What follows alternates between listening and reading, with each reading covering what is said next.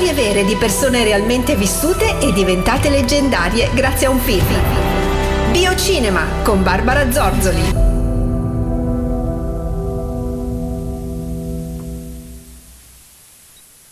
Ciao e buongiorno a tutti. Il film che ho scelto oggi è un film nettamente differente dagli altri. Certo, si tratta di una storia vera, in questo caso di una vita realmente vissuta, proprio con la V maiuscola. Segnatevi il titolo Hunger con l'H davanti, film del 2008 diretto da Steve McQueen. E voi mi direte, ma chi? L'attore?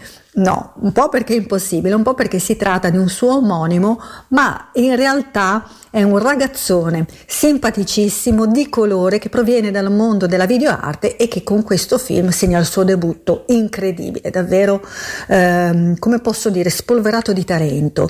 Tanto che è stato presentato in anteprima al Festival di Cannes e ha vinto la Camera d'Oro, un concorso parallelo al concorso ufficiale.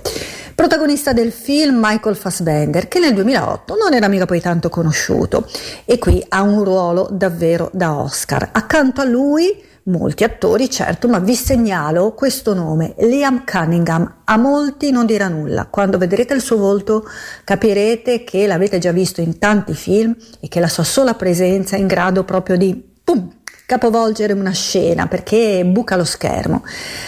In questo film, ma sì, io questo ve lo dico, ci sono 20 minuti, un piano sequenza di 20 minuti tra lui e Fassbender, sono uno da una parte della tavola, l'altro all'altro capo, conversano e vi posso garantire che questa immagine, questa, questo lungo piano sequenza rimarrà tatuato nella vostra mente e vale, vale veramente la visione del film, che tra l'altro dura Mm, come posso dire, ha una durata perfetta, ecco, almeno per me, un'ora e mezza, 96 minuti, quindi guardatelo anche per questo.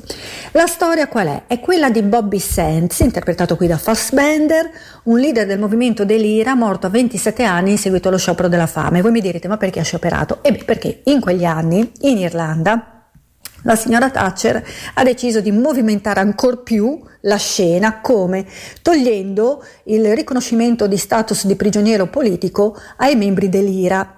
Ok, quindi questi prigionieri politici, membri dell'IRA, venivano trattati in carcere come dei criminali comuni. Hm? E il film cosa fa? Ricostruisce proprio il trattamento riservato a questi prigionieri all'interno del carcere di Long Cash nell'Irlanda del Nord. Ovviamente lì c'è Bobby Sands, che eh, dà il via, e qui siamo al clou, allo sciopero della fame, in cui ovviamente eh, perde la vita. Ma prima di ricorrere a questo, e viene raccontato nel film, c'è stata la blanket protest, ossia il rifiuto del um, indossare, blanket è coperta in inglese, il rifiuto di indossare l'uniforme carceraria coprendosi solo con delle coperte e poi un'escalation, addirittura la dirty, sporca protest, ossia il rifiuto di radersi, tagliarsi i capelli, usare i bagni, spargendo tutto quello che potete immaginare in giro. E nel film viene anche evidenziata la violenza e l'efferatezza con cui le guardie eh, carcerarie malmenarono e torturarono questi prigionieri. E dall'altra parte abbiamo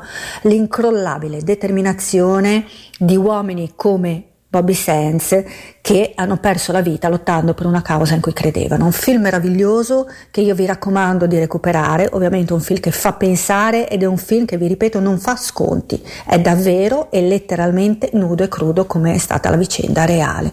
E con questo io vi bacio, vi abbraccio e vi do appuntamento a sabato prossimo. Ciao